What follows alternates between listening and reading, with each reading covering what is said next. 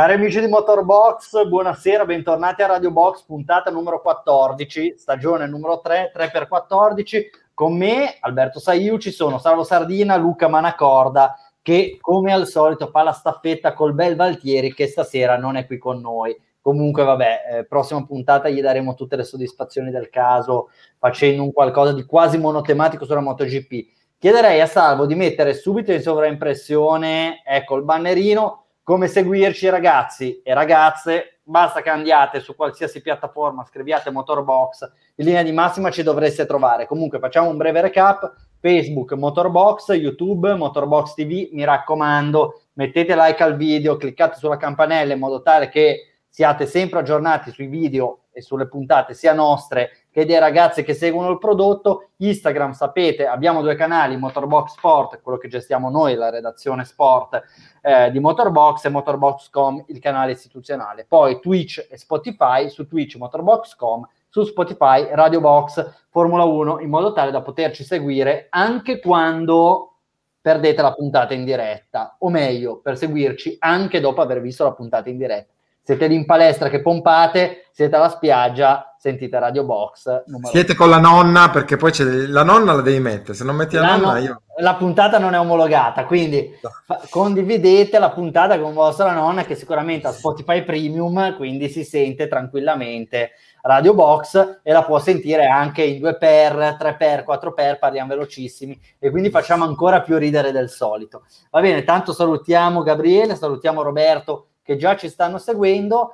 Stato un Formation Lab un po' atipico perché siamo andati un po' lunghi, però oggi scoprirete che sarà una puntata un po' diversa rispetto alle altre. Allora, eh, cerchiamo di rendere il tutto un po' più canonico. Chiederei immediatamente a Salvo Sardina dove si è corso nel weekend, quali sono stati i risultati del Gran Premio, posto che qualcuno non lo sappia, però vabbè, ci piace fare così. Nel weekend si è corso a Baku, Gran Premio d'Azerbaijan, il podio più assurdo intanto di questa stagione, magari ne vediamo qualcuno ancora più assurdo. Vittoria di Sergio Perez seguito da um, uh, Sebastian Vettel e da Pierre Gasly. Cioè era così oh, assurdo che manco se lo ricordava lui. esatto. esatto. Vi, vi, faccio subito una domanda bruciapelo, T- tanto oggi, oggi va così. Eh, Baku maggiore di Spa-Francorchamps? cioè perché ormai il trend è quello il trend è quello però vabbè no no Baku pista vera bella bella e, e basta. Diciamo che ormai è entrata nel cuore di tutti gli appassionati. Dopo magari i primi due anni in cui non si sapeva come sarebbe stato però ora Azerbaijan tutta la vita. Luca si è corso anche in MotoGP su una pista che in realtà eh, per quanto più canonica, per quanto appartenente a quelle che eh, fanno parte del novero dei circuiti storici, però regala gare direi abbastanza noiose, sia in Formula 1 che in MotoGP. Eh sì, sì, la buona cara vecchia Barcellona, da noi apprezzata come inviati, ma un po' meno quando si tratta solo di osservare le gare.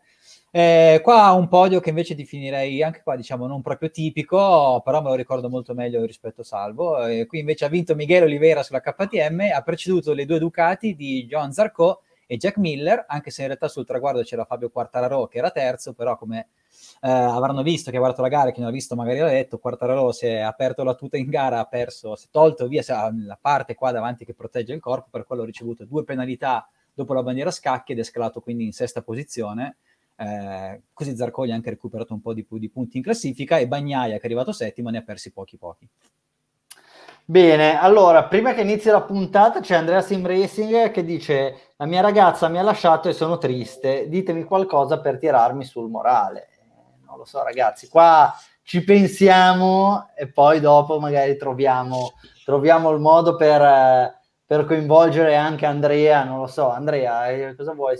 Magari ti, ti, dedichiamo un meme, non lo so, ma una corda, pensa, a un meme per, uh, per, uno che è stato lasciato e, e così magari sì. glielo dedichiamo a fine puntata. Glielo, glielo produco. Guarda, guarda io vedo, vedo, che una risposta è arrivata, è inerente a, qual- a un'altra cosa, perché si parla di Quartararo, però Gabriele Coscia secondo me ha scritto la cosa perfetta per Andrea Sim Racing ed è questa qua non è la fine del mondo, ragazzi. Dai, Andrea. No.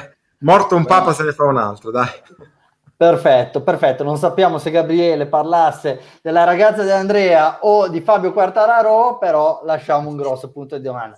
Salvo, ti chiedo, e di nuovo qua poi evitiamo di fare la gag penosa che torniamo in onda e l'ospite non c'è. L'ospite ci sarà ci raggiungerà verso metà puntata per pregressi impegni. Chi sarà con noi questa sera? un ospite di altissimo livello, Max Papis, che è un, uh, un ex pilota, ma uh, diciamo praticamente un'istituzione dell'automobilismo americano e non solo, perché poi in realtà ha corso anche in Formula 1, ha fatto tantissime robe e ci raggiungerà tra poco. Posso mandare la sigla intanto? Già che siamo... Mandi la sigla e poi parliamo Mandi. subito di Baku.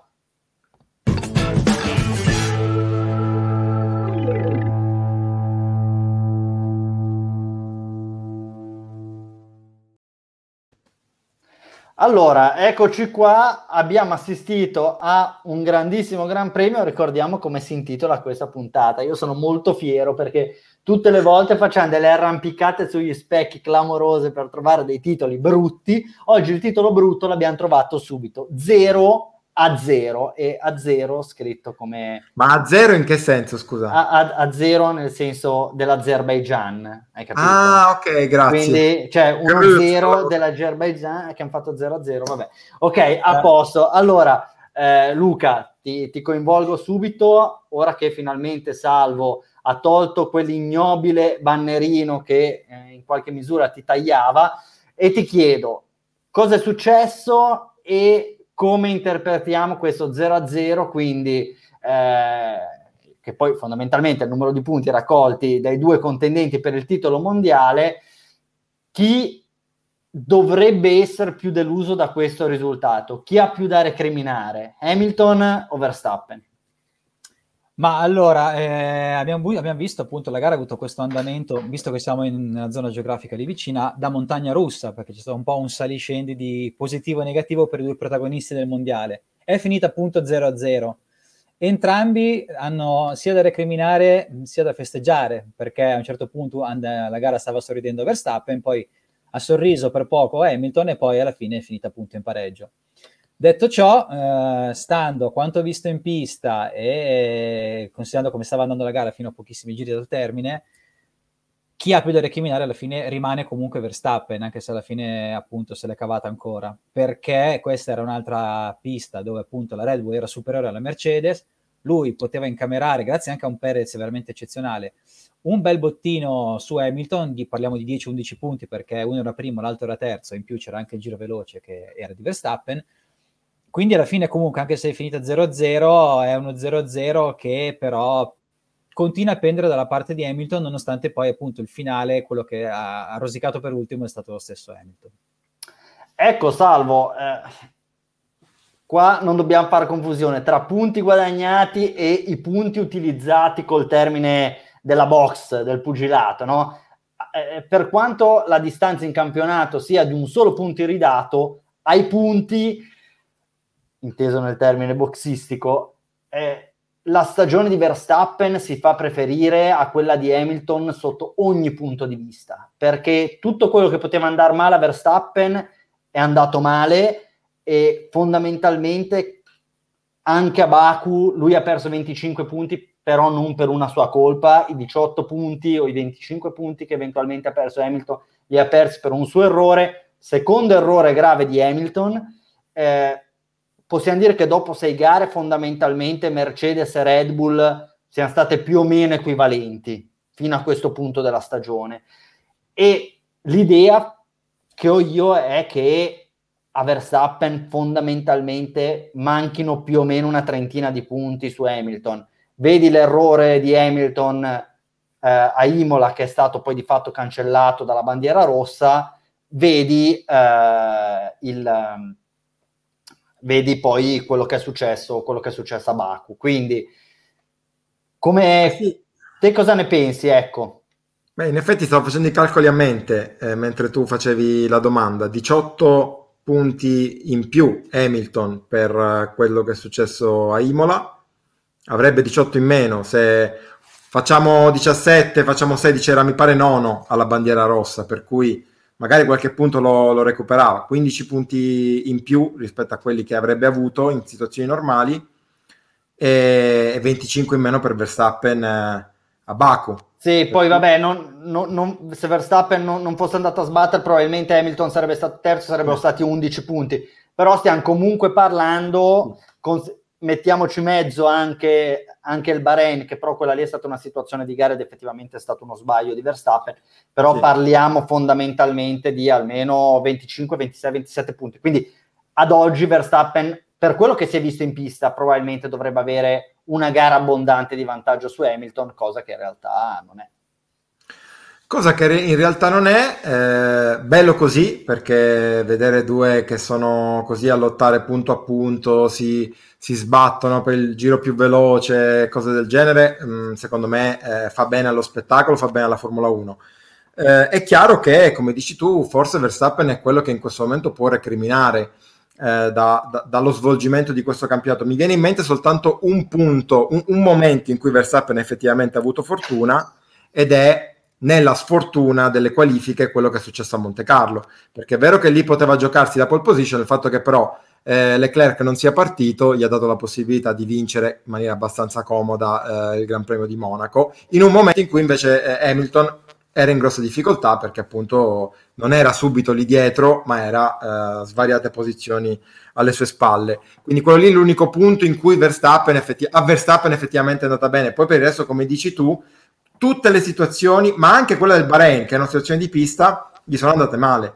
Non ha avuto il momento no, fortunato in cui, eh, in cui dice, però va bene. Poi effettivamente, come dice, eh, come dice Andrea, le bandiere rosse si sono un po' eh, pareggiate e l'errore di Hamilton sicuramente è una, l'errore di Hamilton, il problema che ha avuto con questo Magic Button, quello che è, è, è un, un, fattore che ha giocato fortemente a vantaggio di Verstappen, però sono d'accordo con Luca quando dice che se c'è un pilota che torna a casa eh, con un po' di, di amaro in bocca, quello non può che essere Verstappen perché aveva una vittoria in mano e avrebbe senza quel problema lì incrementato eh, sarebbe andato a più 15 su Hamilton o qualcosa del genere, mm, più 15 più No, è, è, era più 1, sarebbe andato a più 12, però comunque voglio però, dire... Insomma, avrebbe avuto la possibilità. Poi è chiaro che eh, quello che è successo a Hamilton è un colpo di fortuna per, per Verstappen, quello è innegabile. Beh, però... Sai, col- colpo di fortuna secondo me fino a un certo punto, perché comunque quel pulsante l'ha schiacciato lui, l'errore è stato umano.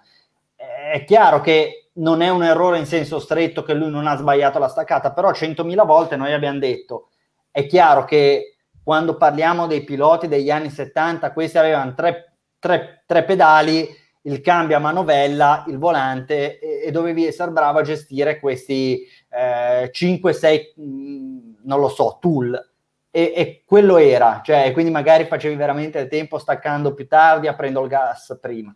Ora invece un pilota Cristo è un astronauta, quindi cioè, il bravo pilota è quello che sa gestire quel computer andando a 350 all'ora. E infatti vedi anche Mazepin, eh, sicuramente ora faccio una piccola parentesi, non so se avete visto quel video in cui il suo ingegnere a Monte Carlo gli dice di cambiare una mappatura e lui dice non riesco, non riesco.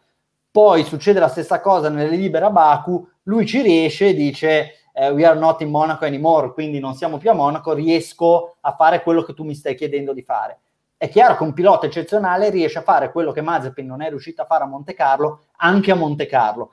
Quindi il fatto che Hamilton abbia sbagliato un settaggio, secondo me, è un errore di pilotaggio purissimo, tanto quanto girare il volante a destra anziché a sinistra, non prendere la, la corda o mettere due ruote sull'erba. Sì, sì, sì, no, non c'è dubbio. Di errore. Sono assolutamente d'accordo con te. Eh, cito, è anche un piacere diciamo, far interagire, interagire con i nostri amici, eh, quello che ci scrive Davide, che è questa frase, una citazione di Hamilton, perché lui, io ti dico la verità, quando ho sentito questa frase, eh, la traduco per chi non sapesse l'inglese, è un campionato, non è una, cioè un, questo campionato è una maratona, non è una, una gara sprint. L'ha detta Hamilton pochi minuti prima di ripartire, l'ha detta al suo ingegnere Bono. Ho avuto l'impressione che a quel punto Hamilton sarebbe stato lì buono buono, tranquillo, eh, pacato, perché alla fine, tutto sommato, in quelle condizioni lì, con un Verstappen fuori gara, anche arrivare terzo, anche arrivare quarto, anche partire male, sarebbe stato già un, mettere in cascina un bel bottino di punti. Ehm, quindi sono doppiamente sorpreso per, per, l'errore che ha fatto, perché io quando l'ho letto, anzi quando ho sentito la, la, il team radio mi sono... Eh, ho, ho, subito pensato che per Perez fosse qua, quasi fatta, no? E invece... Altra, usando, usando, un'altra famosa citazione, è fatta. E poi è fatta. no, quindi, quindi sì, sono, sono rimasto sorpreso, però come dicono anche i nostri amici da casa, è vero che Hamilton sta facendo tanti errori, eh, non è da lui, ma eh, sai Alberto, è, è, probabilmente è frutto di questo campionato che, che è tiratissimo e, e, non vedevamo un campionato così tirato da tanto tempo, per cui sono tutti lì al limite, non, non, non è come qualche anno fa. Eh, quando magari o nel 2019, quando comunque la, la Mercedes aveva qual, qualcosina in più, è vero che in, in determinate gare la Ferrari andava più forte, però globalmente non c'è mai stata una vera partita per il campionato e quindi eh, riesce anche a gestire le, le, situazioni in maniera diversa. Qua invece sai che ogni punto può essere quello decisivo. Ecco, ne parleremo direi più avanti, però sorge veramente il dubbio che questo sia l'avversario più forte che Hamilton abbia mai incontrato, inteso come la squadra più forte contro cui Hamilton si sia mai scontrato e il pilota più forte contro cui Hamilton si sia mai scontrato. Poi possiamo parlare magari di Alonso quando ce l'aveva in squadra insieme, ma Hamilton era un debuttante, situazione molto particolare, ma da quando Hamilton ha raggiunto una certa maturità direi che questo è senza ombra di dubbio il challenge più, più importante di tutta la carriera. E evidentemente quando arrivi da dietro forse è un po' più facile quando sei affermato trovare qualcuno che ti venga a rompere le scatole ti può creare qualche, qualche difficoltà in più però anche Mercedes e Hamilton eh, formano un team eccezionale quindi mi aspetto che, che tornino a, ad altissimi livelli già a partire dal prossimo Gran Premio. Abbiamo parlato di Sergio Perez che by the way ha vinto il Gran Premio. E ha vinto il Gran Premio in maniera secondo me molto convincente. Anzi vorrei dire una cosa.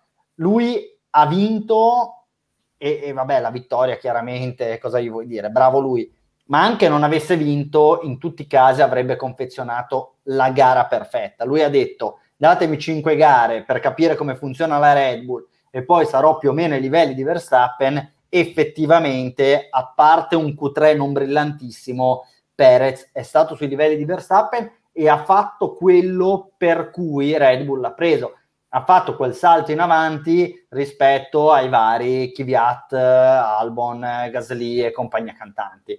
Quindi possiamo dire che il piano della Red Bull ha avuto la sua sublimazione in quel di Baku. Luca, cosa ne pensi? Sì, assolutamente, anche perché come ha detto lo stesso Horner, eh, Perez in gara se non avesse avuto quel problema al pit stop che è durato qualche secondo in più del previsto, sarebbe addirittura riuscito a rientrare davanti a Verstappen o lì quindi poteva addirittura quasi creare un problema a, a Max in ottica gara. Eh, la cosa che forse, ecco, dobbiamo un attimo vedere, allora Verstappen, eh sì, Perez è stato assolutamente di parola con la cosa della datemi 5 gare, però Baku è una pista dove A la Red Bull andava fortissimo e B lui si è sempre trovato benissimo, eh, come diceva nei top e flop, eh, Baku sta a Perez come i carboidrati stanno a Valsecchi perché sono veramente due cose unite in maniera da un legame saldissimo.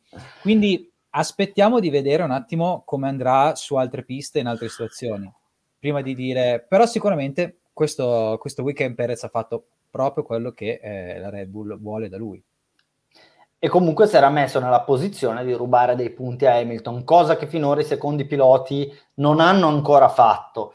Eh, però direi che Perez è stato assolutamente convincente dal mio punto di vista e salvo io e te siamo due grandi estimatori del pilota messicano, francamente lì si tira anche un sospiro di sollievo quando le tue impressioni vengono confermate. Non capita spesso, eh, tante volte ci dobbiamo ricredere, vediamo delle situazioni un po' particolari, però che Perez fosse un upgrade, che Perez potesse contribuire alla causa Red Bull, magari non in tutte le gare, però se solo lo facesse nella metà delle occasioni, beh, il mondiale probabilmente prenderebbe una piega non dico decisiva, ma comunque eh, abbastanza importante a favore di Red Bull.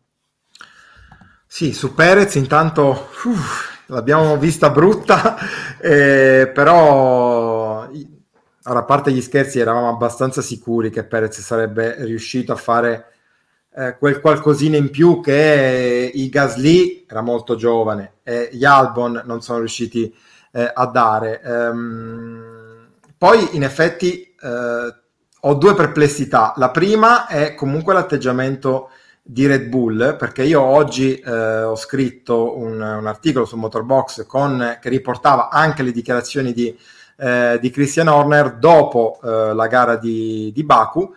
E Horner diceva, eh, sì, ha fatto molto bene, siamo tutti quanti molto sorpresi, ehm, addirittura è andato oltre le nostre aspettative. Io leggevo, dicevo, ma eh, comunque non è che stanno parlando dell'ultimo arrivato, anzi l'hanno preso proprio per questo.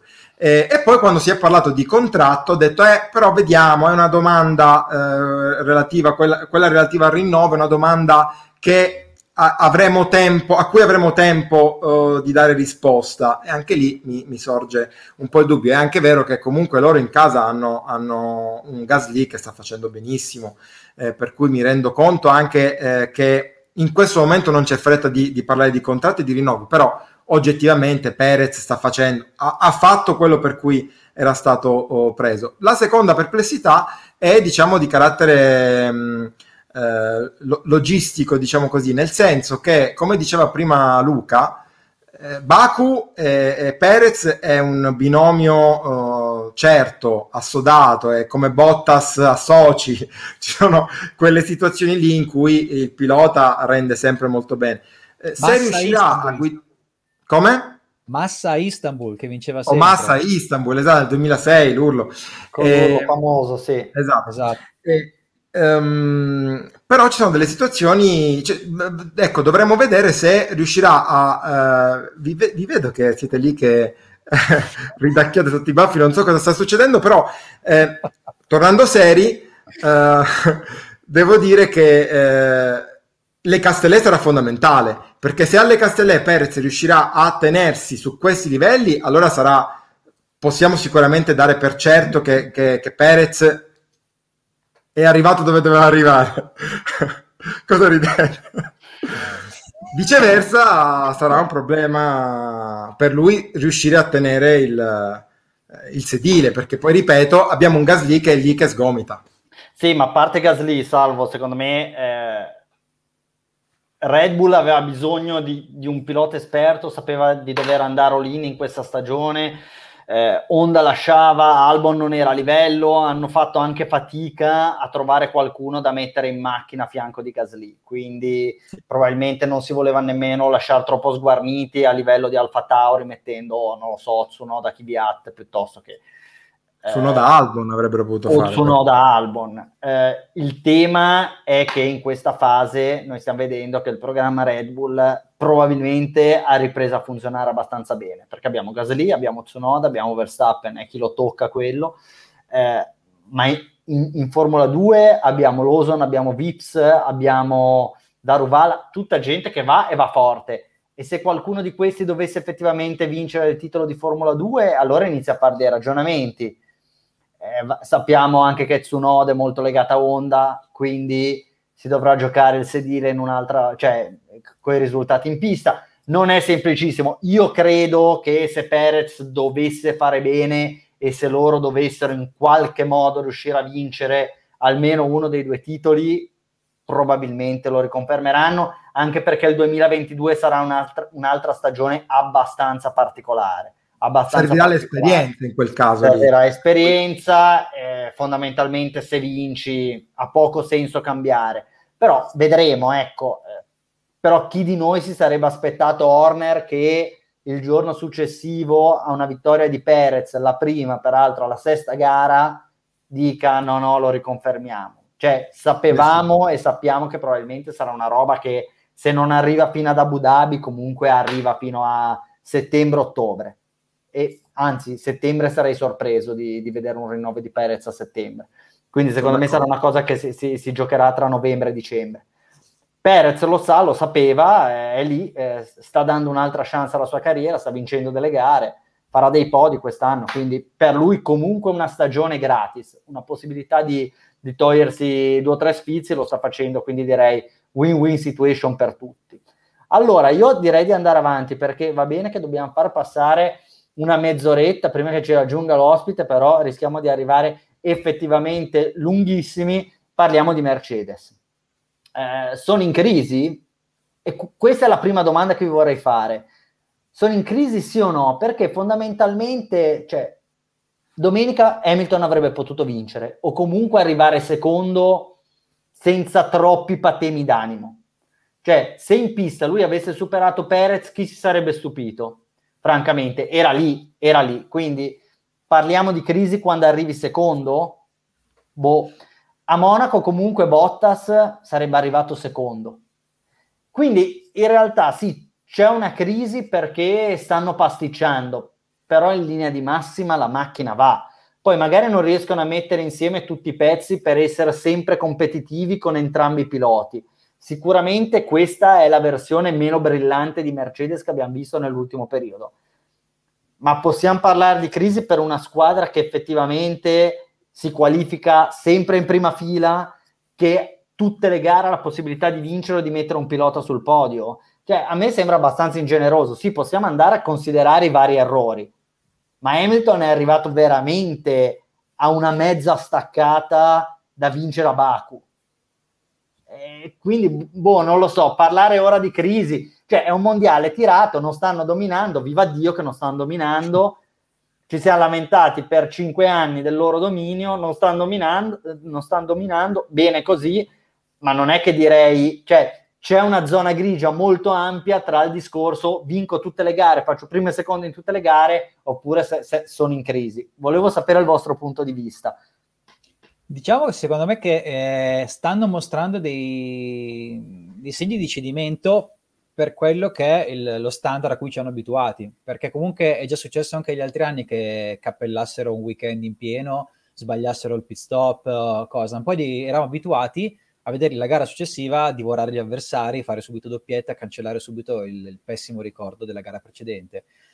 Questa volta, quest'anno, tra Monte Carlo e Baku non è successo, si sono ripetuti errori una volta del team, una volta del pilota, ci sono segnali di nervosismo, la situazione di Bottas, Hamilton che fa un errore che non si vedeva da tempo, Wolf che sembra più impegnato a scannarsi con Horner che a seguire la squadra come, di, come fa di solito. Sono tante piccole cose che messe assieme per una Mercedes che non è neanche abituata appunto a fronteggiare un, un rivale così forte, possono portare a dei risultati negativi.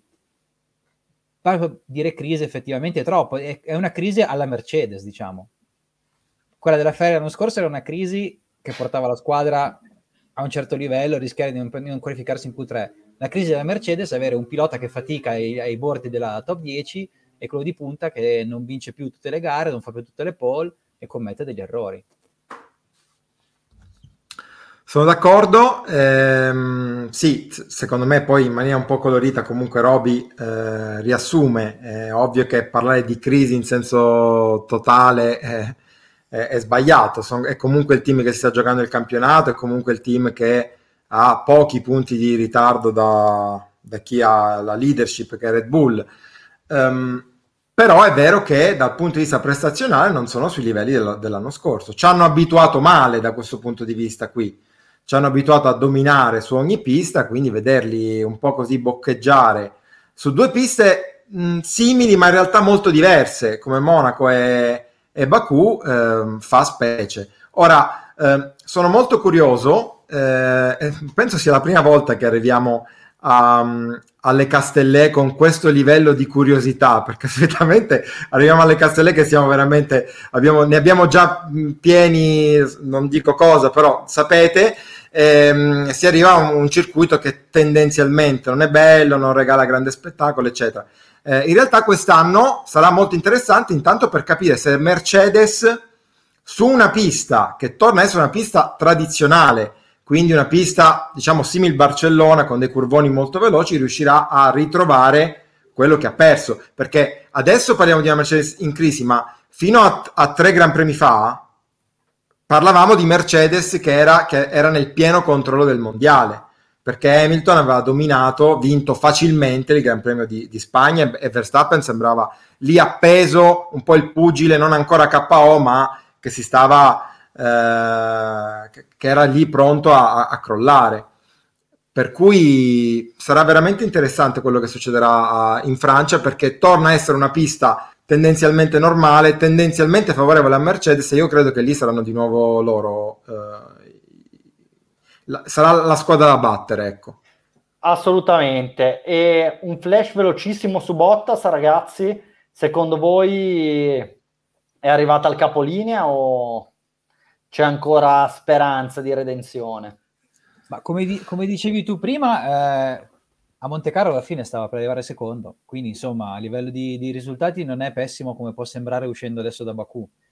Se prendiamo la situazione nell'insieme, secondo me stiamo già arrivando al separato in casa, perché eh, appunto come dice anche Davide in questo commento, cioè come è stato gestito il primo al pistone di Monte Carlo con la Mercedes che dice eh, probabilmente è colpa di Bottas che è arrivato lungo in, nella piazzola, cioè potevano evitarsi. Poi queste voci sul fatto che la Mercedes pare gli abbia comunicato il ben servito per l'anno prossimo, tutto fa. Quindi la vedo più in peggioramento che in miglioramento. Eh. Sì, beh, eh, prima o dopo sarebbe dovuto arrivare questo momento. Eh, arriva nell'anno in cui ci sarebbe più bisogno che non arrivi, però. Esatto, esatto, esatto, esatto. Quindi forse non gestita benissimo, eh, potevano... Vabbè, non, non sappiamo sai, effettivamente cosa si siano detti. Quindi fa ancora più male per lui eh, che arrivi in un weekend in cui in realtà l'altro secondo ha fatto benissimo perché finché eh, fino a Monte Carlo c'era un po' quel discorso lì per cui sì, Hamilton e Verstappen stanno eh, overperformando rispetto ai due rispettivi compagni di squadra per cui nessuno dei secondi toglie punti al rivale va bene così eh, Baku ha evidentemente, cioè rischia di far saltare il tavolo. Eh, Ragazzi, però... però... ecco, mettiamo i puntini su lei. Weekend peggiore della carriera di, di, di Bottas o qualcosa di molto vicino da un punto di vista prestazionale, si è messo dietro un sette volte campione del mondo. Quindi la, la storia ricorderà che a Baku 2021 tale Valtteri Bottas, finlandese, si è messo dietro Hamilton, Lewis, Carl e facciamo così in previsione degli europei. Allora, ragazzi, chi è risorto miracolosamente. Da, adesso devi fare, devi fare penso, tre, tre, ore di trasmissione eh, autoflagellandoti esatto, col ciclo. Esatto, esatto, esatto. Sebastian Vettel, che arriva secondo, sembra, di aver, sembra aver capito come funziona questa Aston Martin. Eh, fa, faccio la mia colpa, non me l'aspettavo così brillante. Eh, visto quello che era successo negli anni scorsi, perché mi lasci così in primo piano? Proprio perché devi fare ammenda. Però anche tu dovresti fare lo stesso tipo di ammenda, quindi cioè, eh, no. stai attento. Sì, Io no. ho scommesso una cena su, sul buon Sebastian, per cui... Esatto, però stai ancora perdendo, te lo ricordo. Quindi, allora, allora, no, beh, ha fatto le ultime due gare, è stato, è stato veramente quello che ci si aspettava che Vettel avrebbe dovuto fare, nel senso è stato preciso, puntuale, veloce, solido, è arrivato secondo, quindi cosa gli vuoi dire? E tra l'altro anche in pista si è comportato con una certa grinta perché la posizione sulle Leclerc se l'è presa, probabilmente diciamo la verità in gara Aston Martin era superiore a Ferrari, non di moltissimo, ma era superiore a Ferrari, pur tuttavia partiva undicesimo, è arrivato secondo, bravo. E vi aspettate, la, la, domanda vera è questa, eh, vi aspettate che Vettel possa continuare su questa falsa riga o ritenete che per come è stata, eh, per la peculiarità del Gran Premio di Baku, questa è la classica rondine, ma non è detto che sia arrivata la primavera?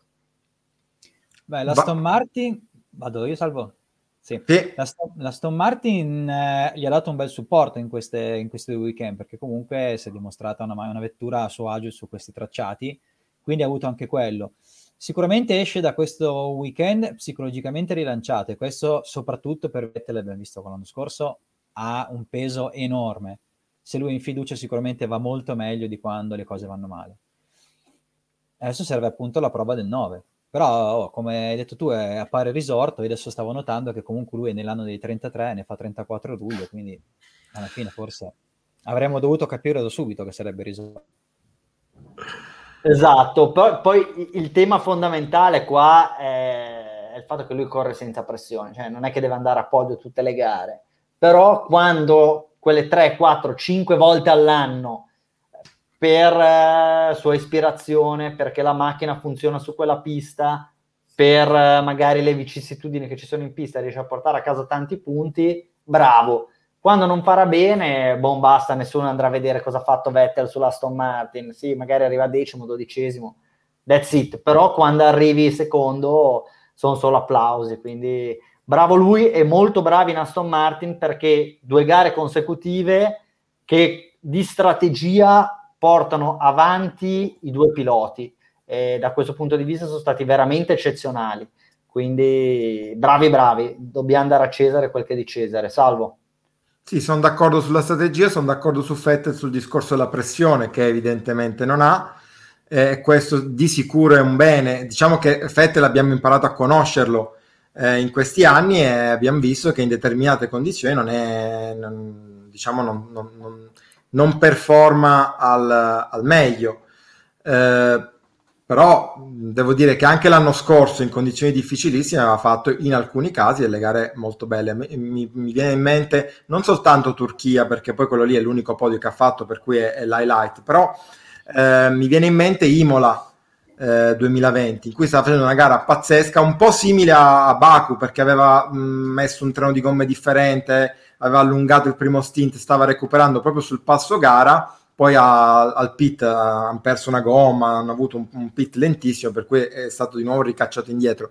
Però ecco, questo tipo di gare qui sono nelle corde di Sebastian, cioè uno che quando c'è da far durare la gomma, da, da diciamo da, da, amministrare in un certo modo è molto molto bravo. E poi sicuramente Monaco gli ha dato quello, quella spinta di fiducia. Nel frattempo, un po' come Perez, ha anche trovato, anche un po' preso le misure eh, con una macchina molto diversa, per cui adesso io mi aspetto sinceramente che eh, per lui la, la, la, stagione sia chiaramente non da un podio a gara, però sia decisamente migliore di come è stata fino a Monaco. Ecco. Beh, ma ce lo siamo detti, la Aston Martin peraltro era troppo brutta per essere vera, forse hanno capito anche loro un pochino come eh, rimettere a posto le cose dopo magari una partenza un po' difficile tra i test in Bahrain nelle prime gare chiaramente Mercedes ci ha messo 15 giorni, eh, loro non hanno lo stesso tipo di, di, risorse di uomini, quindi probabilmente ci ha messo qualche, qualche settimana in più. Ragazzi, parlerei di un'altra resurrezione, perché visto dove erano l'anno scorso, secondo me non, non si può usare un termine differente, e parliamo di Ferrari, perché comunque hanno fatto quarti in una gara molto complicata, e hanno fatto la seconda pole di fila con Leclerc. Quindi secondo me il weekend di Ferrari va derubricato in maniera assolutamente positiva. Salvo, so che ci siamo un po' confrontati rispetto a quello che sarebbe potuto, dovuto essere il risultato in gara. Eh, tu ritieni che non abbiano raggiunto il risultato che avrebbero dovuto raggiungere? Eh, ti chiedo perché, poi magari rendiamo pubblico quello che è stato un po' il nostro ragionamento. Eh... guarda, mh, mm, noi abbiamo fatto, cos'è? Abbiamo fatto la diretta insieme sabato pomeriggio dopo le qualifiche. Domenica, sabato no, e domenica. Sì. Sabato pomeriggio dopo le, dopo le, qualifiche ci siamo, abbiamo fatto la diretta su Instagram come al solito. Eh, ci siamo detti, ma eh, cosa ci dobbiamo aspettare dalla Ferrari? Eh, l'attesa è che Leclerc, un po' come a Monaco, sia in grado, sarebbe stato in grado a Monaco, di vincere la gara o comunque di essere lì in lotta per il podio. Io ti ho detto, guarda, sinceramente no, mi aspetto, guardando anche quelli che sono stati i passi gara, che Hamilton e Verstappen ne abbiano di più e perché no anche Perez che parte settimo eh, e che avrebbe, avrà la possibilità di, di recuperare. Vedo che è entrato Max. È, è arrivato Max Papis, quindi fermiamo tutto, facciamo entrare il nostro ospite. Max, buonasera, grazie per essere con noi. Un saluto a tutti ragazzi, bello essere qua con voi. Ho allora, sta... una telefonata uh, settimanale con, uh, con, la IndyCar, uh, abbiamo finita un po' prima, quindi felice di essere riuscito ad arrivare qua con voi. Max, allora... avete finito prima soltanto per noi, no? Sapevano tutti che tu avevi questo impegno e... 100%, il presidente della, della, di IndyCar Jay Fry ha detto fermiamoci, so che Max deve parlare in italiano, basta.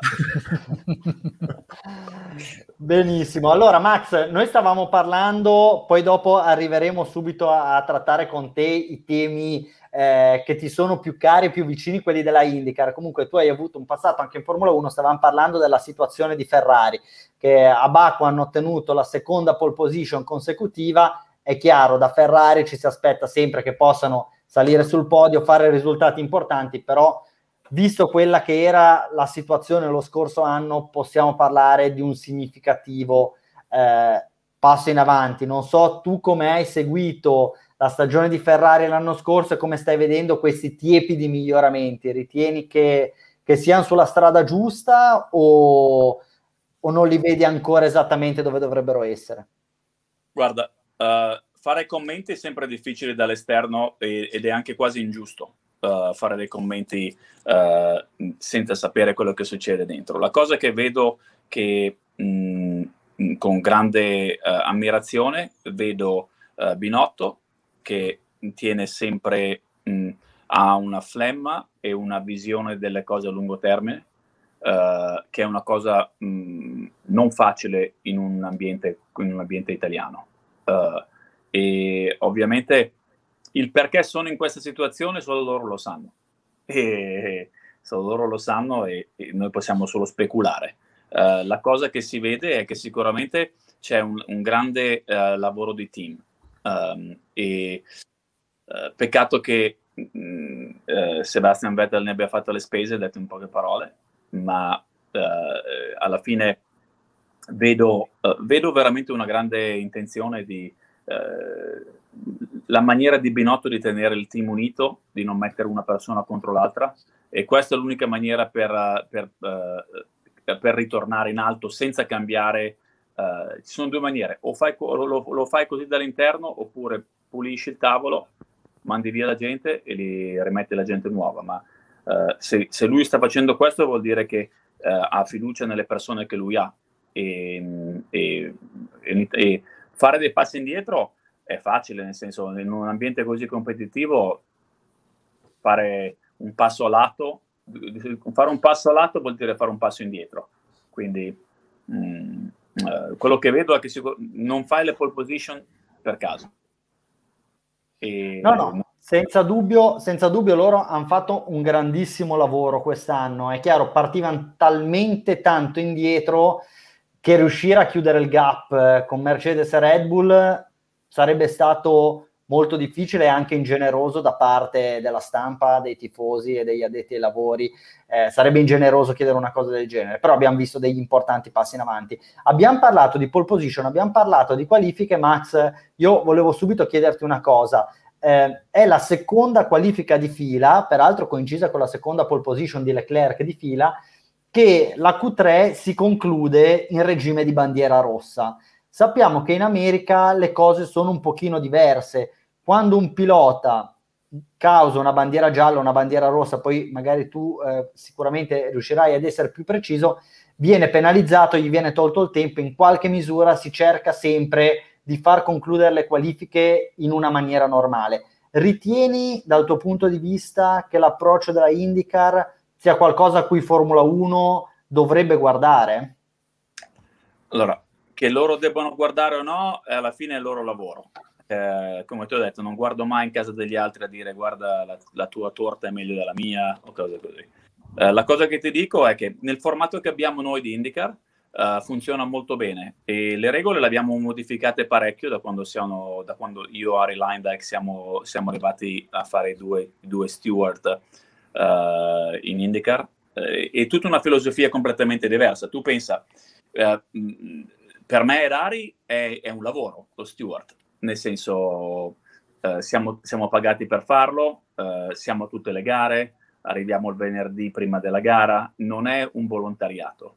Quindi, ed è una cosa che è stata eh, istitu- istituita così direttamente dal presidente della IndyCar per dare, per dare un, un, cambio a quello che c'era prima in IndyCar, dove prima uh, c'erano mh, vari personaggi più o meno uh, uh, più o meno mh, con le caratteristiche giuste per fare un lavoro che è importantissimo, perché lo steward non è solo il poliziotto che arriva e, reg- e impone le regole, ma lo steward è, è, il, è il, catalista tra, come, come, facciamo noi negli Stati Uniti, tra competition e, e, e, campionato, tra piloti e campionato. Quello che noi facciamo, uh, abbiamo due, un cappello diverso, usiamo, io dico sempre, siamo dei consiglieri prima della gara.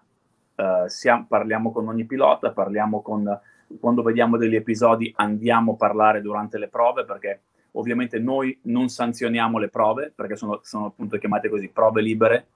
Noi iniziamo a, a implementare le regole da quando inizia, il, da quando inizia la qualifica, qualifica, warm up e gara. Quindi il nostro, il, le prove libere sono appunto per provare e anche per fare degli errori.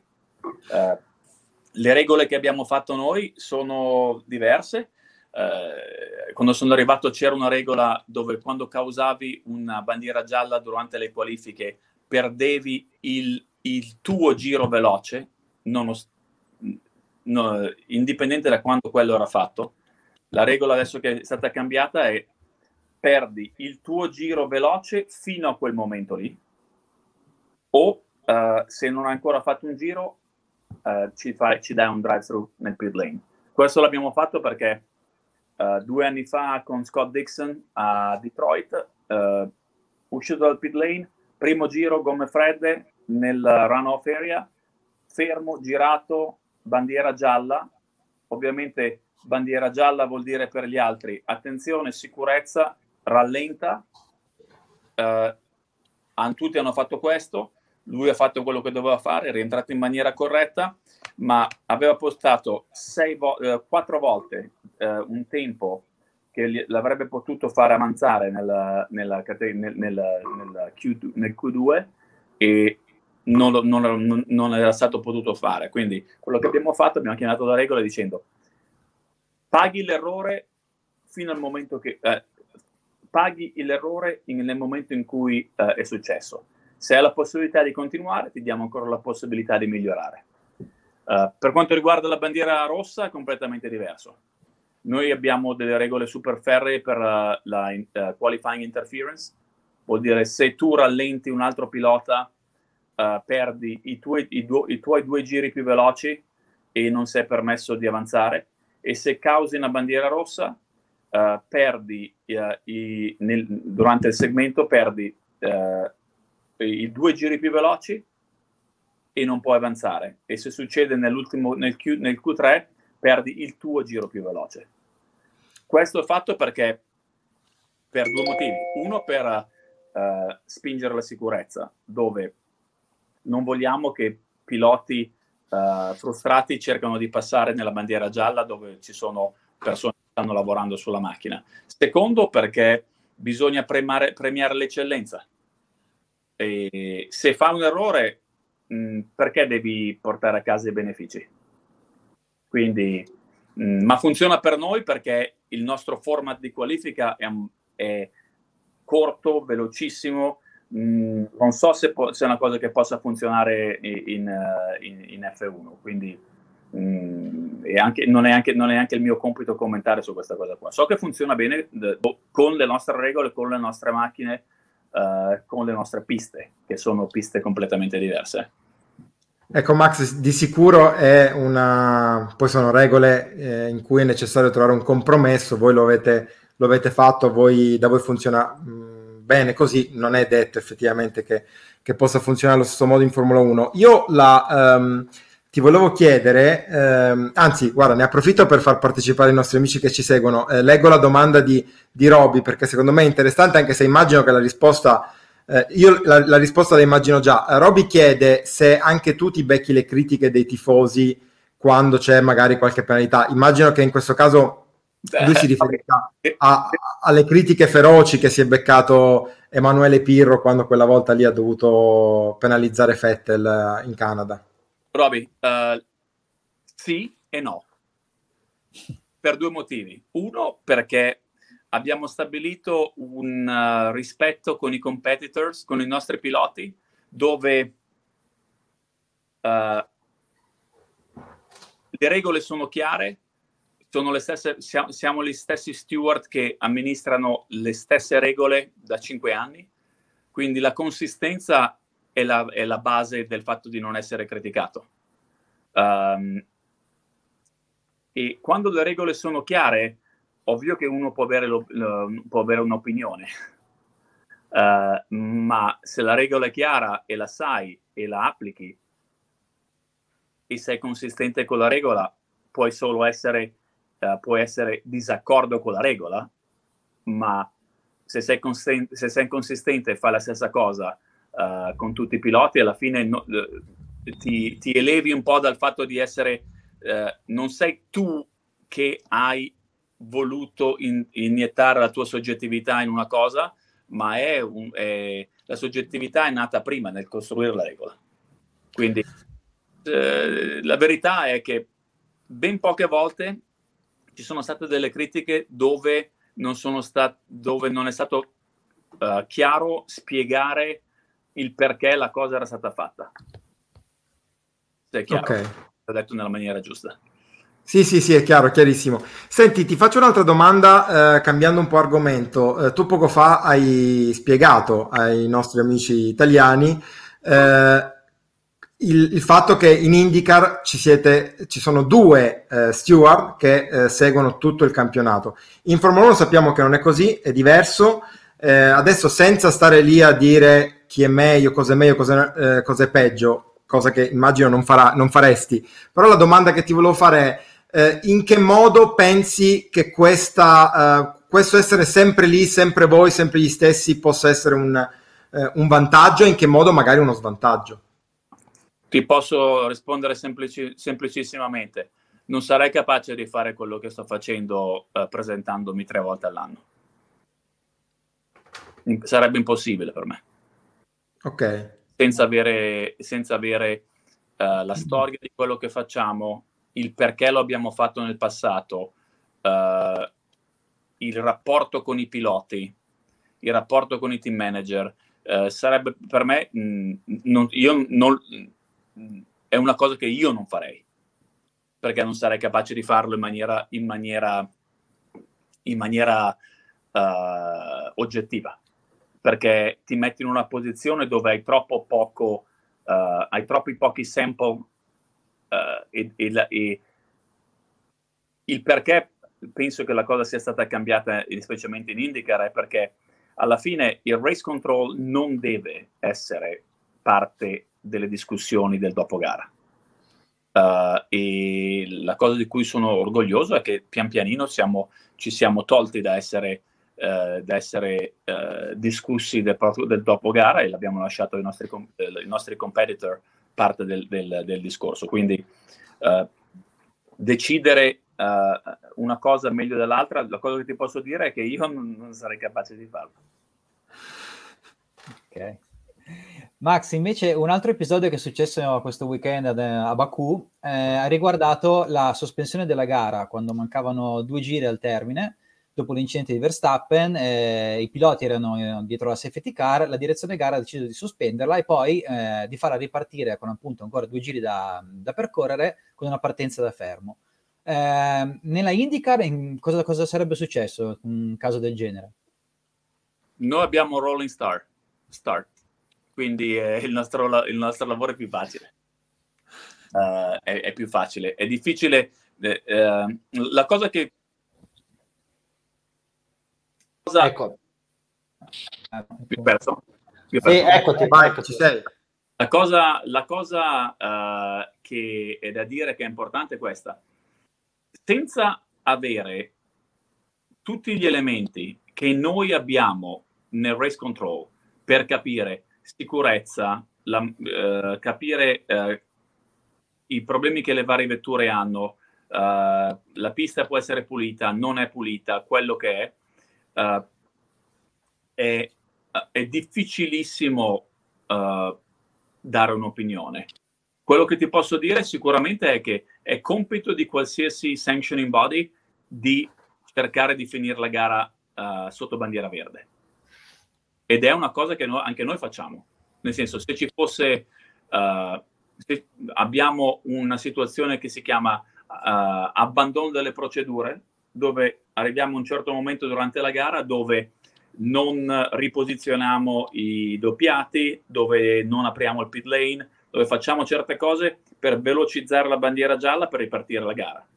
Uh, da quello che da, non ho abbastanza elementi di, per capire, ma da, se, vedendo un po' dall'esterno, sicuramente, sai, quando paghi un biglietto uh, vuoi vedere il finale della gara, uh, non vuoi andare a vedere la gara sotto giallo. E, mh, mm, forse, mh, mm, forse questa era una delle ragioni anche del, del fatto che la, la, la, la, gara è stata fermata e rifatta ripartire. Però è difficile dirlo da qua perché non ho abbastanza elementi, però alla fine la cosa importante è quando bisogna guardare le cose da un punto di vista di intrattenimento.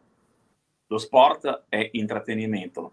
Uh, la competizione tra le persone che sono dentro nell'ambiente. Quindi bisogna avere sempre questo, bisogna avere questa visione dove alla fine uh, il perché tutto esiste è perché ci sono gente che viene a vedere, che paga biglietto, che guarda la televisione.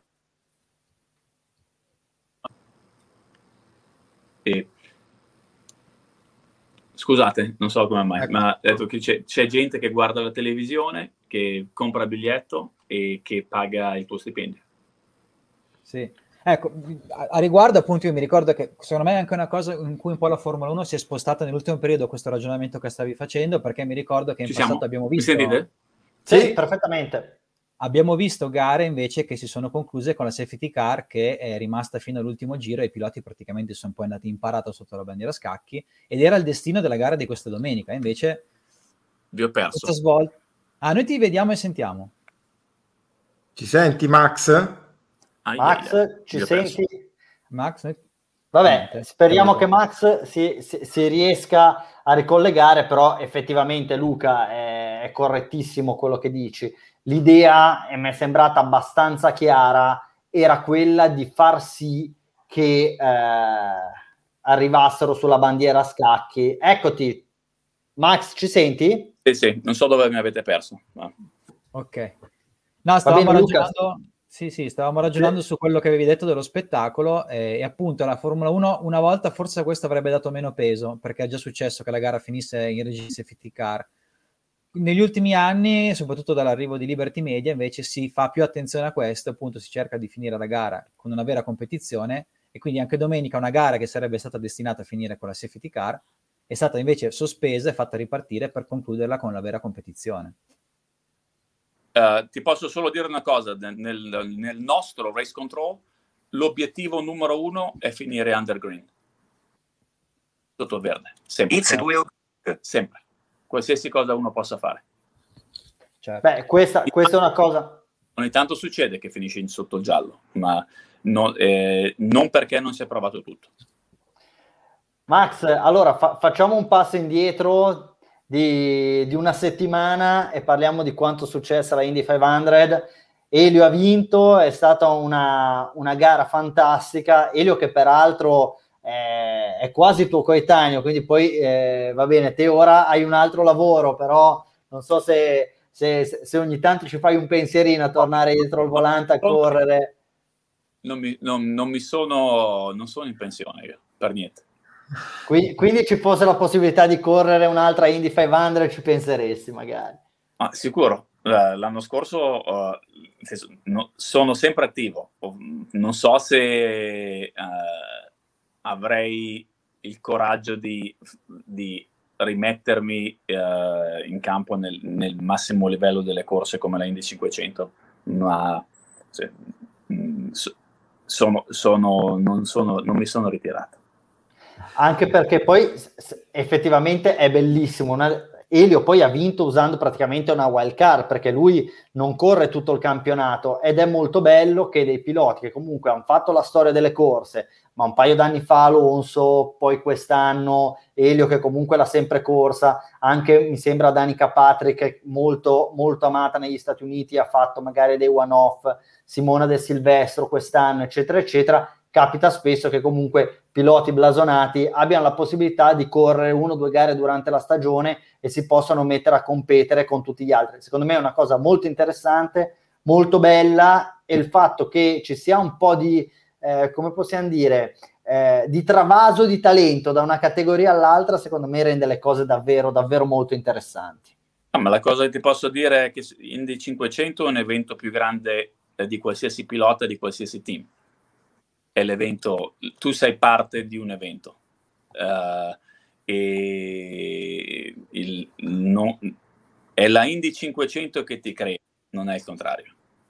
Quindi la cosa bella che abbiamo visto uh, con la vittoria di Castroneves non è solo Elio che ha vinto, che abbia vinto, ma il fatto che chi, il team che ha vinto, una squadra, è come se, uh, è come se la Haas Formula 1 avesse vinto il Gran Premio di Monaco, detto in poche parole. È una squadra che ha iniziato anni, quattro anni fa, uh, hanno fatto le cose con grande umiltà, sono cresciuti passino per passino e hanno, hanno attirato le persone corrette, hanno fatto le, hanno fatto le, le scelte giuste e ti fa capire che eh, l'obiettivo che, vo- che, vole- che, vogliamo nel mondo nostro del, di IndyCar è far vedere che è un mondo accessibile uh, ed è un mondo dove uh, è un mondo accessibile, dove, come ti ho detto prima, uh, ha, vinto, ha, vinto, un piccolo team, eh, un nuovo team, che non è sbagliato dire piccolo, un nuovo team contro questi giganti che sono nel mondo delle corse da anni e anni, quindi uh, è una cosa che mi rende particolar- particolarmente orgoglioso perché fa vedere che c'è ancora possibilità. Allora, noi nella scorsa puntata abbiamo parlato di tre gare iconiche, Monaco, Monte Carlo, che, a cui hai accennato anche tu adesso, Le Mans, che sappiamo che tu hai corso, e la Indy 500, che di nuovo è, è una tua conoscenza abbastanza, eh, abbastanza familiare. Eh, sono tre gare iconiche, non torniamo sull'argomento, ma già l'hai un po' accennato. Io e te, peraltro, un paio d'anni fa ci siamo anche incontrati a Indianapolis, però sicuramente tu lo puoi spiegare meglio di quanto non abbia fatto io. Cosa rende veramente speciale, unica e inimitabile la, la 500 miglia di Indianapolis? La sua storia, la storia dell'evento. La, la, chi, eh, chi ha vinto prima di te, eh, quanto l'evento sia importante non solo per il mondo delle corse, ma per la città, per, anche per gli Stati Uniti. Quindi, come ho detto prima, ci sono pochissimi uh, eventi uh, do, dove ti senti, uh, dove, dove, capisci che l'evento, la gara è più grande di te. Le Mans, sicuro, l'ho fatta e allo stesso ho un, un feeling molto simile del, di quello di, di Indy 500, sicuramente la regina è Indy 500, eh, anche perché è un evento che dura nel, nel, tempo, nel senso è un evento che dura più di una settimana.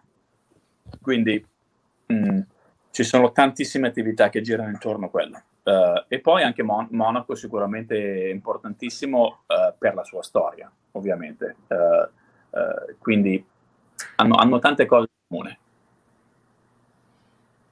Max, io ti riporto una domanda che vedo che ci ha fatto Lorenzo. Se c'è la possibilità nel futuro che ci sia una maggior sinergia tra IndyCar e Formula 1 per permettere magari ai piloti di uno dei due campionati, cioè questo ca- in questo caso applicato piloti di Formula 1, di partecipare a 200 miglia.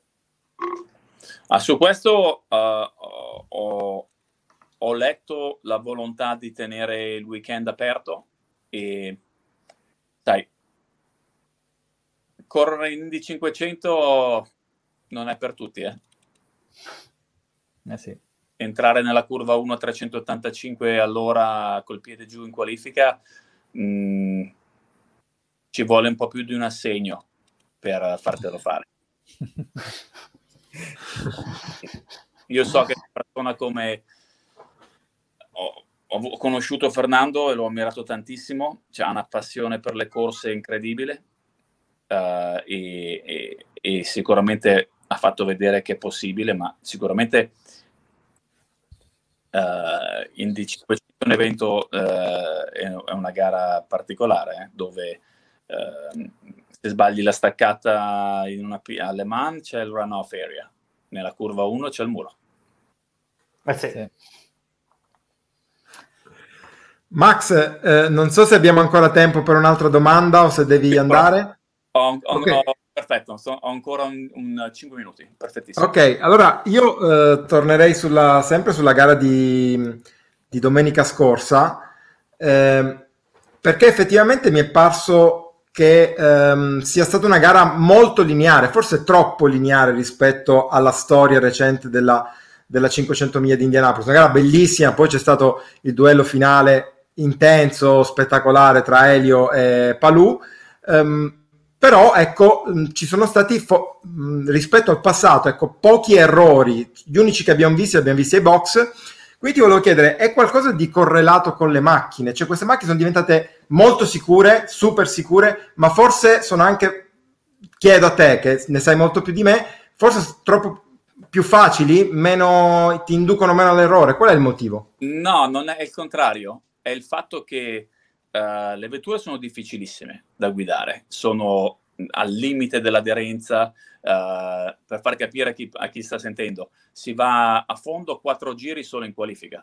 Durante la gara, forse un giro ogni tanto con le gomme nuove, uh, se sei davanti, ma non è facile eh, nel senso se avete visto Elio l'intercamera quanto tirava via piede, scalava nella curva 1, 3. Eh, la cosa è che quello che avete visto è il fatto che eh, noi, è, è, un po' quello che c'è dietro, la filosofia dietro la IndyCar. Negli ultimi cinque anni abbiamo cercato di premiare l'eccellenza. Cosa vuol dire? Uh, anche le squadre uh, minori hanno lavorato sulle loro vetture, uh, il fatto che c'era dal primo al trentesimo, li, li potevi vedere quasi su tutti, su tutti sul rettilineo, è il fatto che uh, sono veramente bravi. Uh, sono veramente bravi uh, e, e, il livello è altissimo, è altissimissimo. Guarda, guarda, il fatto che, non so, un willpower abbia quasi, sia quasi andato a casa dalla Indy 500, ha rischiato di non qualificarsi e, e non è per mancanza di preparazione Ovviamente le vetture si stanno evolvendo, uh, uh, avremo bisogno, ci saranno ancora delle cose nuove, una volta ci sarà un po' più di potenza nei prossimi paio di, nel prossimo paio di anni vedrai un evolversi delle vetture e un, forse un, un, aprirsi un po' tra le performance delle varie, delle varie, uh, delle, delle varie macchine, ma per, per risponderti è uh, non è stato un livellamento verso il basso, è stato un livellamento verso l'alto. Verso l'alto. E, okay. e, e, questo, e questo, lo vedi anche, eh, cioè, lo vedi da quanto competitivo era. Uh, ovviamente quando tu sei lì vicino le differenze sono piccole, uh, non sono così evidenti come forse erano 5-6 anni fa quando la gente conosceva meno le vetture. Uh, e adesso compito, sarà il compito nostro continuare a mettere un po' di, a, a, il, il, nostro motto in IndyCar è fast and loud, veloci e rumorosi. fast and loud sono le tre cose che usiamo sempre. Quindi uh, pian pianino stiamo arrivando. Uh, ci saranno tante novità che, che, fa, che, mh, mm, che, premieranno ancora di più i grandi campioni uh, e, e, che renderanno sempre di più lo, le macchine complicate da guidare a livello di pilotaggio, dove i migliori piloti sono, saranno quelli che saranno premiati. Aeroscreen in qualche modo ha impattato sulla facilità o difficoltà? È una cosa che sicuramente l'aeroscreen è, un, è una cosa incredibile. Uh, con, con l'aeroscreen è tanto importante quanto l'avvento della Hans Device Uh, con l'Aeroscreen ci, uh, Dan Weldon e tre o quattro dei miei amici sarebbero ancora qua. Uh, è, una, è, una, cosa che ha completamente aumentato la sicurezza nelle vetture, sempre, sempre, mantenendo il fatto che siano vetture difficili e, no, uno sport pericoloso, ma a, darà la possibilità a piloti che forse nel passato non avrebbero voluto o non avrebbero ri- rischiato eh, tanto eh, di vederli correre in 500. Quindi eh, sicuramente ha, ha, aiutato tanto. Poi vedo tanto la Red Bull che ci ha aiutato nel, nel costruire l'aeroscreen. Uh, c'è, un, c'è, un, orgoglio incredibile in, nel, in, quello che è stato fatto. Quindi è una cosa, è una sinergia che tutto il paddock ha voluto Uh, le macchine hanno ancora, hanno ancora, una silhouette interessante, ma la sicurezza è cambiata in maniera imponente. Quindi alla fine questo, le cose, bisogna evolversi mantenendo, mantenendo la propria storia e penso che questo l'abbiamo fatto pian pianino. Max, noi ti ringraziamo tantissimo per essere stato con noi a Radio Box. Sappiamo che hai un'agenda molto molto impegnata, quindi grazie davvero e auguri per il tuo lavoro in IndyCar e per qualsiasi attività porterai avanti nei prossimi mesi. Grazie ancora. Ah, grazie mille. Adesso, già che siamo qua, uh, per spiegare un po' dove siamo. Uh, dove siamo? Sono nel nostro ufficio, nel mio ufficio di MPI MPI è, la mia azienda di volanti che ho fatto partire da zero. Siamo market leader negli Stati Uniti, uh, dove uh, 14 volte campione di NASCAR, due volte campione di IndyCar, uh, tre volte campione di, di, V8 Supercar ed è un po' ed è nata dall'ispirazione che Giampiero mi ha dato quando ha iniziato a correre per lui nel 96. Quindi un, tutti i volanti fatti in Italia che vincono qua in America ed è un grandissimo... Questo è una delle cose che volevo dirvi perché in modo da capire no, dove uno dice perché, perché è seduto in un ufficio. per questa cosa. Ce l'hai, ce l'hai lì un volante a farci vedere, Max? Al 100%. Questo è il nostro nuovo volante che abbiamo costruito per Audi nel WTCR. Allora, Max, Max, devi stare attento perché secondo me qua Salvo te ne chiede uno per fare sim racing. Eh? Noi abbiamo, abbiamo, tutta una linea di volanti simulatori e abbiamo tutti i nostri volanti uh, vincitori nelle gare di NASCAR sono anche volanti costruiti per simulatore. Perfetto. Fantastico. E tutti fatti, tutti fatti a Verona. Allora, se vedi che ti arriva una telefonata da, da un numero che non conosci, probabilmente salvo che, che si vuole mettere d'accordo per, per, per, per, fare un deal con te e comprartene uno. Va bene. Uh, si chiama MPI, Max Papis Innovation, non MPC, Max Papis Charity. Ok.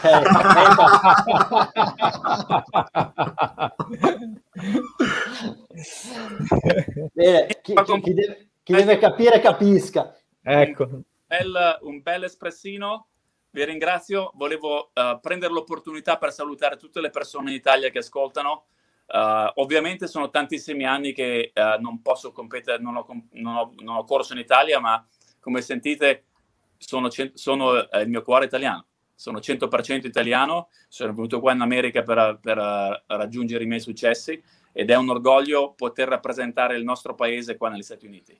Quindi prima o poi, più prima che poi ritornerò a casa, ma per il momento state sicuri che c'è una persona uh, con un grandissimo orgoglio italiano, sia con la mia MPI che con il lavoro di Stewart.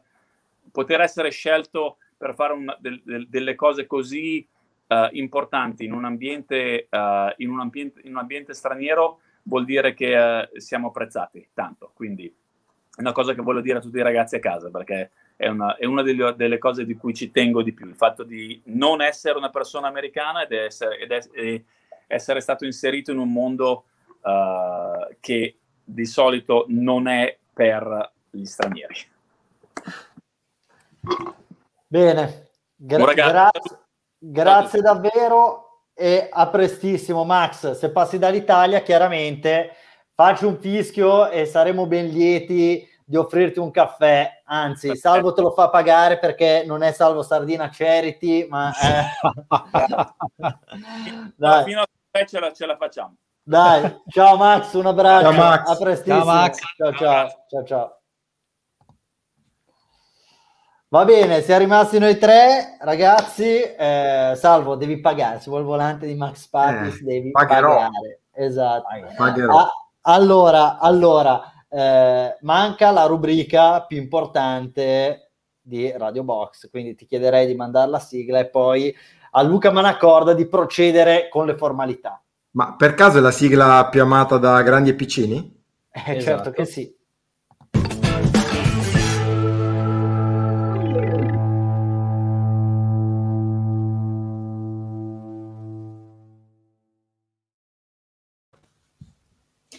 Eccoci quindi nella rubrica appunto per grandi e piccini eh, che è Meme Box e però io volevo dirvi una cosa, pensavo che Max sarebbe rimasto con noi e quindi volevo fare la, l'angolo di Meme Box fatto tipo Sarabanda, visto che comunque lui una volta conduceva Sarabanda, no? era lo storico conduttore, no? Aspetta un attimo, aspetta. Oh! Ok, perfetto, lo, faccio, perfetto. lo facciamo noi. Riesci a farlo te? Questa era brutta, eh? Veramente. Ma, me, ma guarda, guarda, che comunque Enrico Papi se la lunga fa ridere, eh. ci vuole un po', ma poi fa ridere un sacco. Arri- arriva un attimo dopo, ma quando arriva... Arriva come Mazzepi, un po' tardi, ma poi quando arriva. Ma a proposito di cose che quando arrivano fanno ridere, andiamo a vedere quindi la classifica dei migliori meme del weekend, di, del weekend del GP. tra l'altro è, sta- è, stato, è stato un weekend anche secondo me pregno di meme. Molto, cioè... però infatti ho dovuto potare un po', se no finivamo domani mattina alle, alle 11. Quindi ne ho selezionati 8. Partiamo dunque all'ottavo posto con questo meme di parlare italiano alla Wolf, con questo Vettel che tira l'orecchio un po' così, me, cos'è che state dicendo? Ed è praticamente la rappresentazione di quando a 40 anni tua madre ti dà del fallito, ma tu trovi lavoro al McDonald's. Che tutto sommato, quei tempi di che corrono, voglio dire, ci sta anche esaltarsela così alla Vettel, perché non è malaccio. Al numero 7 abbiamo autore sconosciuto dal fantastico mondo del web, questa libera interpretazione del calcio di Verstappen che va a sfogare la sua frustrazione sulla Mercedes di, di, Hamilton, forse è qua che scatta il tastino Break Magic a Hamilton che finirà poi dritto alla staccata di curva 1. Con il meme in posizione numero 6, anche questo autore ignoto, sempre dal fantastico mondo di Twitter, qua posso anche dire questo, eh, abbiamo l'interpretazione di queste rosse che continuano a regalare le pole position alla Ferrari e alle Leclerc. Ferrari è stata annunciata come lo sponsor, il title sponsor delle bandiere rosse e infatti gli effetti si sono abbondantemente visti. Al quinto posto torniamo alla ripartenza della gara di Baku e abbiamo questa reazione in tempo diretto di Toto Wolff alla ripartenza del GP Azerbaijan. Vediamo che quando Hamilton ha avuto lo spunto migliore di Perez e lui se la ghignava la Joy di Friends, e poi però la curva 1 Hamilton va dritta, quindi lui sgrana gli occhi. C'è anche il filmato del vero Toto quando, come reagisce no, questo, questo, è un meta meme, nel senso fa, fa meno ridere il meme del, del, filmato vero, che fondamentalmente è così, con loro tutti i tronfi e poi Wolf che bestemmia in austriaco. In però... austriaco stretto, esatto. Però essendo questo meme box e non video box, ho giustamente messo il meme di Top mi, mi, sembra, mi sembra eh. corretto, mi sembra corretto. Ai piedi del podio, come la Ferrari, troviamo le guffate di Gianfranco Mazzoni con un'altra interpretazione del dritto di Hamilton, che è lui che praticamente va a parcheggiare nel parcheggio nelle vie di fuga di curva 1. In mezzo a vari utilitari ci troviamo anche la Mercedes. E poi cominciamo a salire sul podio. Al terzo posto, dai nostri top e flop, abbiamo l'interpretazione di curva 15 di Baku, dove si sono stampati almeno 45 piloti. E quindi vediamo questo scontro epico tra la curva 15 e i piloti di Formula 1 dove nettamente quello ad avere l'aspetto più inquietante è curva 15 di Baku, come possono confermare vari piloti di alto livello. Al secondo posto torniamo ancora con Sebastian Vettel da Flop Gear.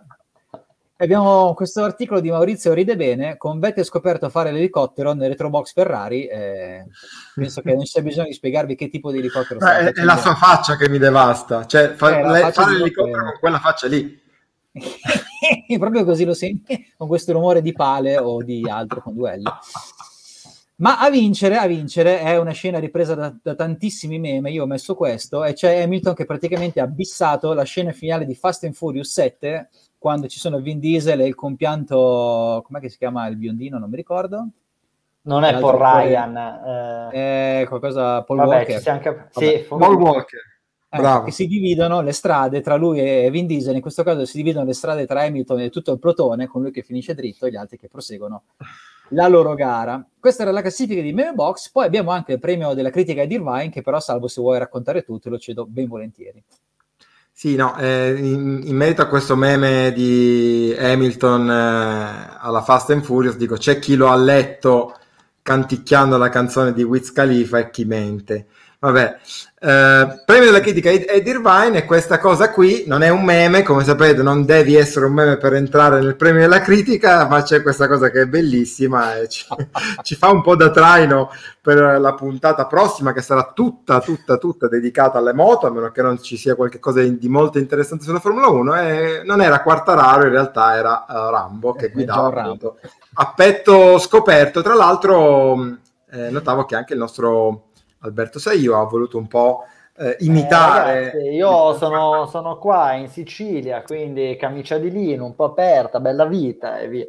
Allora, ragazzi, eh, io sono un po' deluso perché avevo dato a Manacorda l'idea per il video meme del secolo, nel senso, vi ricordate tutti della Wave, quella di Stroll a Monaco, quindi che compariva Stroll proprio mentre stava per succedere una cosa incredibile e quindi volevo fare un meme nel meme quindi inquadra- l'inquadratura di, di Lance Stroll a Baku e proprio quando sta per andare a sbattere contro il muro, boom, esce la cosa Stroll e Stroll che salta sul cordo alla Monaco. Cioè sarebbe stata veramente una sorta di inception delle strollate più famose, però Luca non è stato in grado, non ha voluto farlo, aveva di meglio da fare come andare a pranzo con la fidanzata e quindi ci ritroviamo senza un capolavoro. Il mondo è veramente indignato con te, Manacorda, però eh. cosa ci vogliamo fare? Va bene. No, io eh. volevo dire una cosa. Ehm... Eh, sei pagato per star qui a dire delle cose, quindi esatto, senza... Eh, eh, tanto ormai siamo lunghissimi, penso sia la no. puntata più lunga della storia, e la, nonché la prima con un collegamento in diretta con gli Stati Uniti, perché avevamo avuto qualcuno da, dagli Stati Uniti, ma non eravamo in diretta. Quindi, Beh, cioè, avevamo dato un certo Mario Andretti. Un certo Mario Andretti. Eh, però eh, no, quello che volevo dire è che questo qui è il primo anno in cui noi facciamo Radio Box eh, in studio anche d'estate, cioè anche in questo periodo qui in cui comincia a far caldino. E volevo dire questo: che oltre ai, ai cari vecchi e amati sgabelli che sono scomodissimi, in studio si eh, squama. Eh, non so se vedete la mia fronte lucida, eh, quindi fa caldo, ci sono pure le luci, per cui. Pelare. Cosa, cosa vuoi eh? dire con questo gesto? Cosa... Cioè, allora, saremmo potuti andare via, non lo so, due minuti fa, e tu per dire che vuoi andare via hai perso due minuti. Guarda, io sì. farei un altro quarto d'ora di trasmissione. Ma perché così. sono un giocherellone, dai, fammi, fammi divertire. Vabbè, Vedremo se anche i piani alti di Motorbox la penseranno così. Cioè, esatto, la settimana prossima qua, eh... Magari la settimana prossima sono costretto a saltare e non si saprà. Non puoi usare quello. il mezzo così per le tue proteste sindacali. Comunque non sindacali, mi pare. Esatto. Va bene, dai, direi che, che è tutto. Eh. Alberto, vuoi, recu- vuoi ricapitolare? Allora, ragazzi, mi raccomando, andate su tutte le piattaforme di social networking e scrivete Motorbox. Ci dovreste trovare. Mi raccomando, Instagram, Motorbox.com, Motorbox Sport, seguite tutti e due i canali. YouTube, per cortesia, se il video vi è piaciuto, ma anche se non vi fosse piaciuto, a noi non interessa moltissimo, mettete un bel mi piace, scampanellate tutto, come farebbe il buon Fumanelli che peraltro dopo l'incidente è tornato sul podio, quindi grandissimo Fuma. E eh, mi raccomando, seguiteci sempre su Twitch, Facebook e via dicendo. Spotify per i palestrati, per i bodybuilders e per le nonne potete recuperare la puntata su Radio Box Formula 1. Quindi noi vi salutiamo, seguite sempre seguiteci sempre su www.motorbox.com e torniamo. E torniamo come sempre martedì prossimo alle ore 19 per la puntata numero 15 di Radio Box. Hasta luego, ciao ciao.